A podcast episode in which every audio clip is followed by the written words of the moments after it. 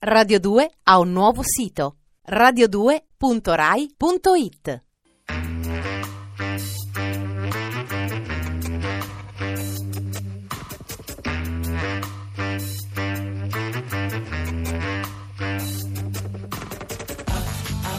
Alle 8 della sera.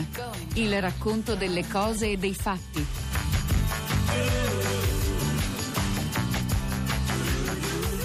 Mostri, eroi e principesse di Ernesto Franco.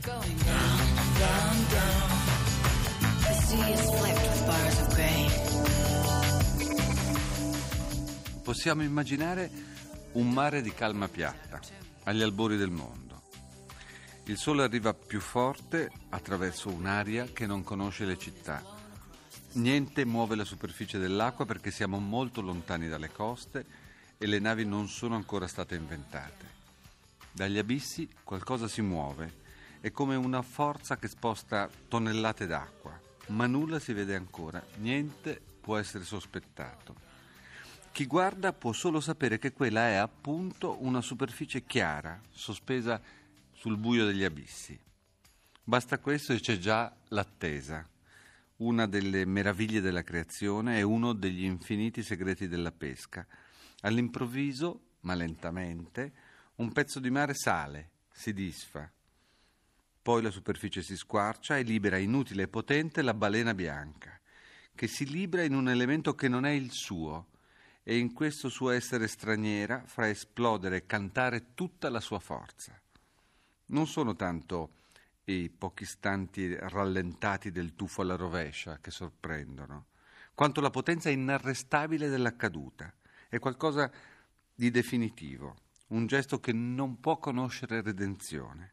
Poi tutto si calma e ritorna come prima. Il confine fra cielo e mare, che qui si toccano, torna a fingersi credibile e industrioso. Possiamo immaginare che molto tempo dopo, con il noto bric-a-brac di fango e buona volontà, sia stato inventato l'uomo e che dopo molto tempo ancora sia venuto al mondo il caso Acab. Ma Acab, prima di incontrare la balena bianca, è solo un pescatore e forse la balena bianca, senza Acab, è solo un pesce, un enorme capodoglio. C'è chi incontra il proprio destino e cioè il proprio riassunto nell'amore, chi nell'odio. I più poveri lo trovano nel lavoro e chi lo trova quando viene riconosciuto dalla propria ossessione.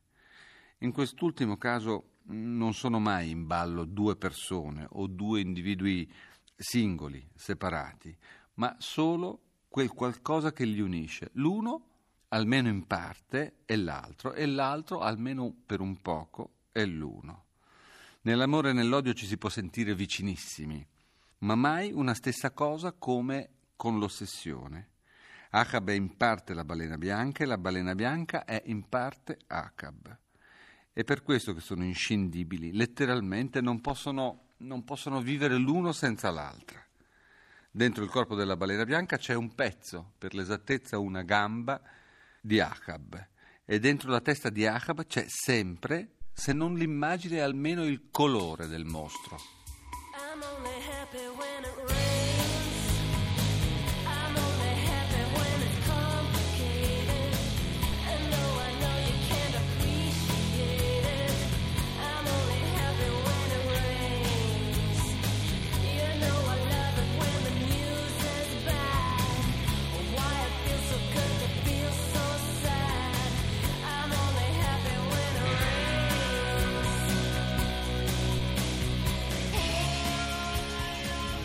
Rivolgendosi a un equipaggio fatto, un equipaggio improbabile, fatto di meticci rinnegati, relitti dell'umanità e cannibali, Acab usa eh, un linguaggio strano, un linguaggio da profeta ferito. Forse in quel momento si sta solo urlando dentro. Ascoltatemi ancora, dice. Il discorso è più profondo. Tutti gli oggetti visibili sono come maschere di cartone ma in ogni evento, nell'atto vivo, nell'azione indubbia, alcunché disconosciuto, ma sempre raziocinante, sporge le sue fattezze da dietro la maschera irragionevole. E se l'uomo vuole colpire, colpisce attraverso la maschera. In qual modo il prigioniero può uscire se non trapassando la parete? si domanda Acab. Quanto a me, continua, la balena bianca è quella parete, spinta vicino a me. Certe volte penso che dietro non vi sia niente, ma è già abbastanza. Essa mi accusa, mi sovrasta, vedo in lei una forza oltraggiosa cui è legato una malizia imperscrutabile. È questa cosa imperscrutabile quella che odio di più. E sia la balena bianca l'effetto, sia la balena bianca la causa, io sfogherò il mio odio su di lei. Non parlare di bestemmie, amico, io colpirei il sole se mi insultasse, perché se il sole potesse farlo, io potrei ripagarlo di uguale moneta, poiché in ciò vi è sempre qualcosa di simile a un gioco leale, visto che la gelosia regna su tutte le creazioni. Ma non è mio padrone, marinaio, nemmeno quel gioco leale. Chi c'è sopra di me? si domanda Acab. La verità non ha confini, via quegli occhi. È più intollerabile dell'occhio pungente del demonio lo sguardo fisso di uno sciocco. Le parole di Acab possono sembrare gesti insensati, come le sue azioni, la sua caccia. In realtà sono gesti che cercano qualcosa che possa andare oltre il senso qualcosa che è mostruoso, diciamo, e innanzitutto perché non ha nome. La balena bianca un nome ce l'ha, Moby Dick, che forse viene da un'isola dei mari del sud o forse la storpiatura di un insulto. Gliel'hanno dato, forse per attenuarne un poco l'orrore, quei pochi marinai che l'hanno vista direttamente e quei molti che ne hanno sentito parlare e che ne raccontano in ogni porto le imprese. Kill all the blacks, kill all the reds, and if there's war between the sexes, then there'll be no people left. And so it goes,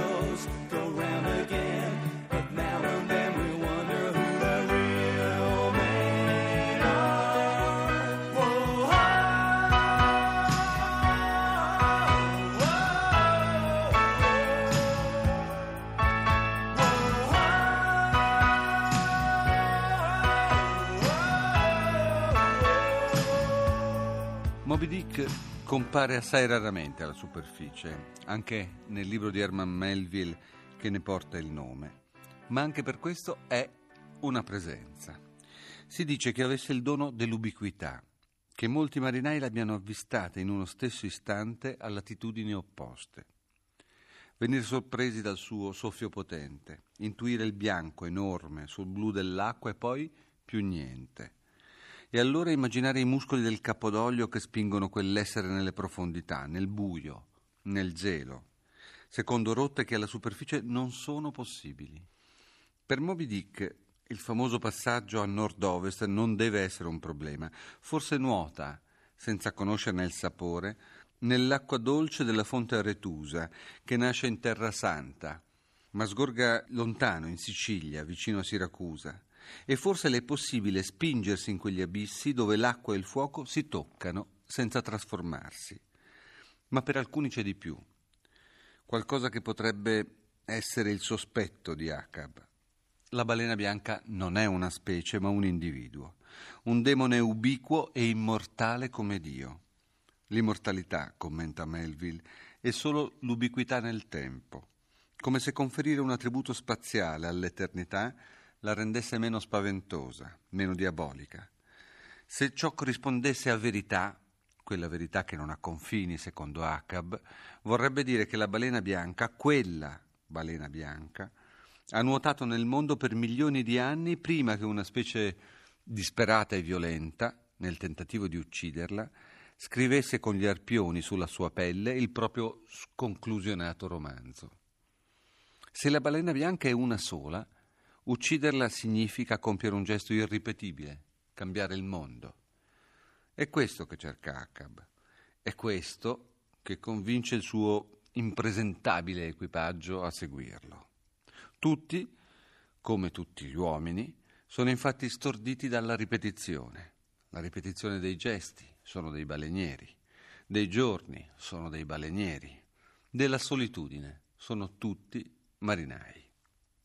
Moby Dick non ha destino, non sa di avere una storia e forse neppure un nemico. È una forza su cui qualcuno, anche solo il tempo, incide. È per questo che ha una forma particolare, una fronte rugosa, candida come la neve, come capita a certi uomini, ma in lei non ci sono pensieri, né ricordi, e non contano neppure gli anni. Una gobba alta, descrive Melville, come una bianca piramide, che è la tomba di ogni ragione. Il resto del suo corpo era così striato, macchiato e chiazzato dello stesso colore di sudario, racconta sempre Melville, che alla fine si era guadagnata il soprannome di balena bianca. Un nome, in verità, giustificato alla lettera dal suo vivido aspetto quando la si vedeva scivolare in pieno mezzogiorno per un mare azzurro cupo, lasciandosi dietro una scia lattiginosa di schiuma cremosa, tutta piena di pagliuzze d'oro. in this land of an hour. The cold is my in this land.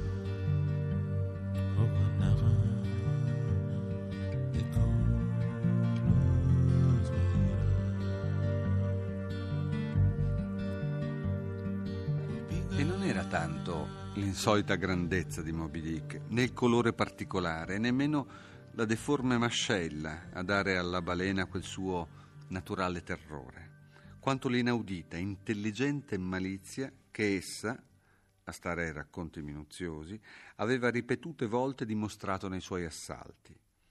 Soprattutto le sue fughe traditrici sgomentavano forse più di qualunque altra cosa, poiché più volte mentre fuggiva davanti ai suoi esultanti inseguitori, con tutta l'apparenza di avere paura, era stata vista fare un improvviso voltafaccia, piombare su di loro e mandare in frantumi le lance, ricacciarli sulla nave terrorizzati. Ecco, queste parole, che sono sempre di Melville, contengono alcune pietose bugie. La prima viene svelata subito dopo dallo stesso autore.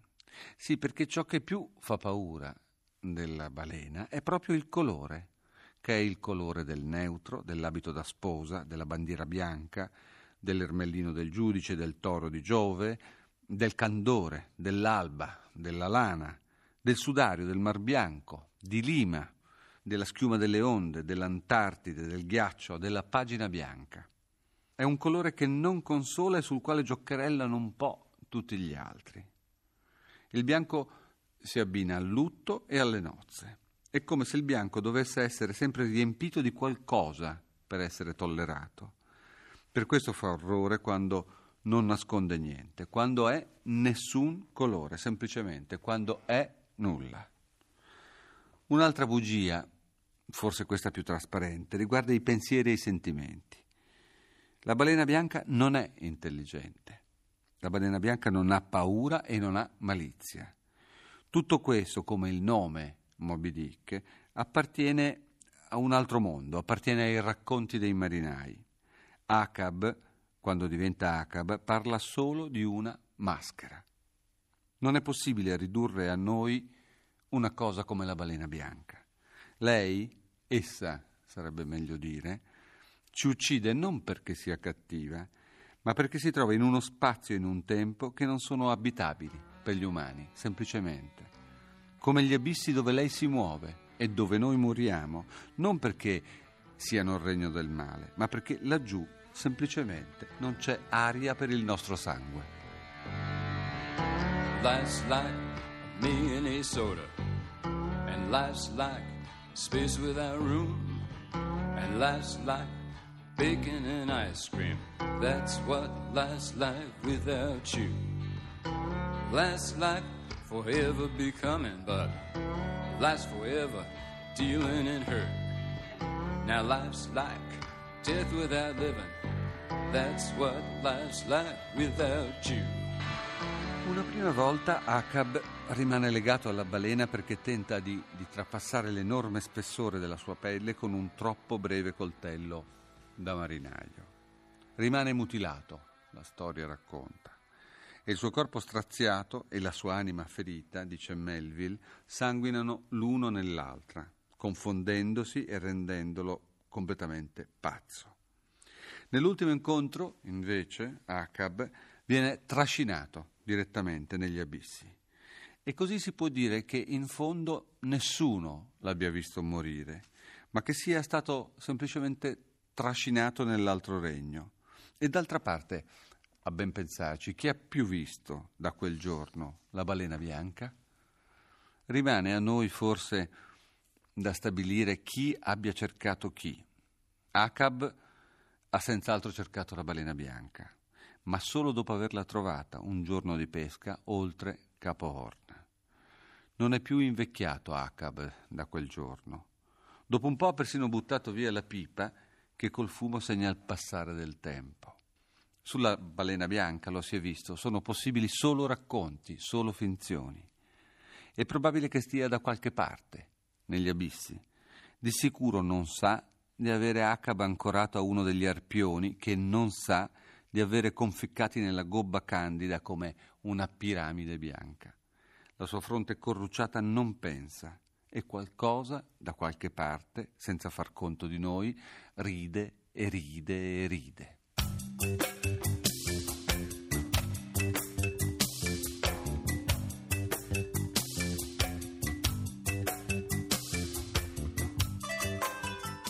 Abbiamo trasmesso alle 8 della sera Mostri, eroi e principesse di Ernesto Franco.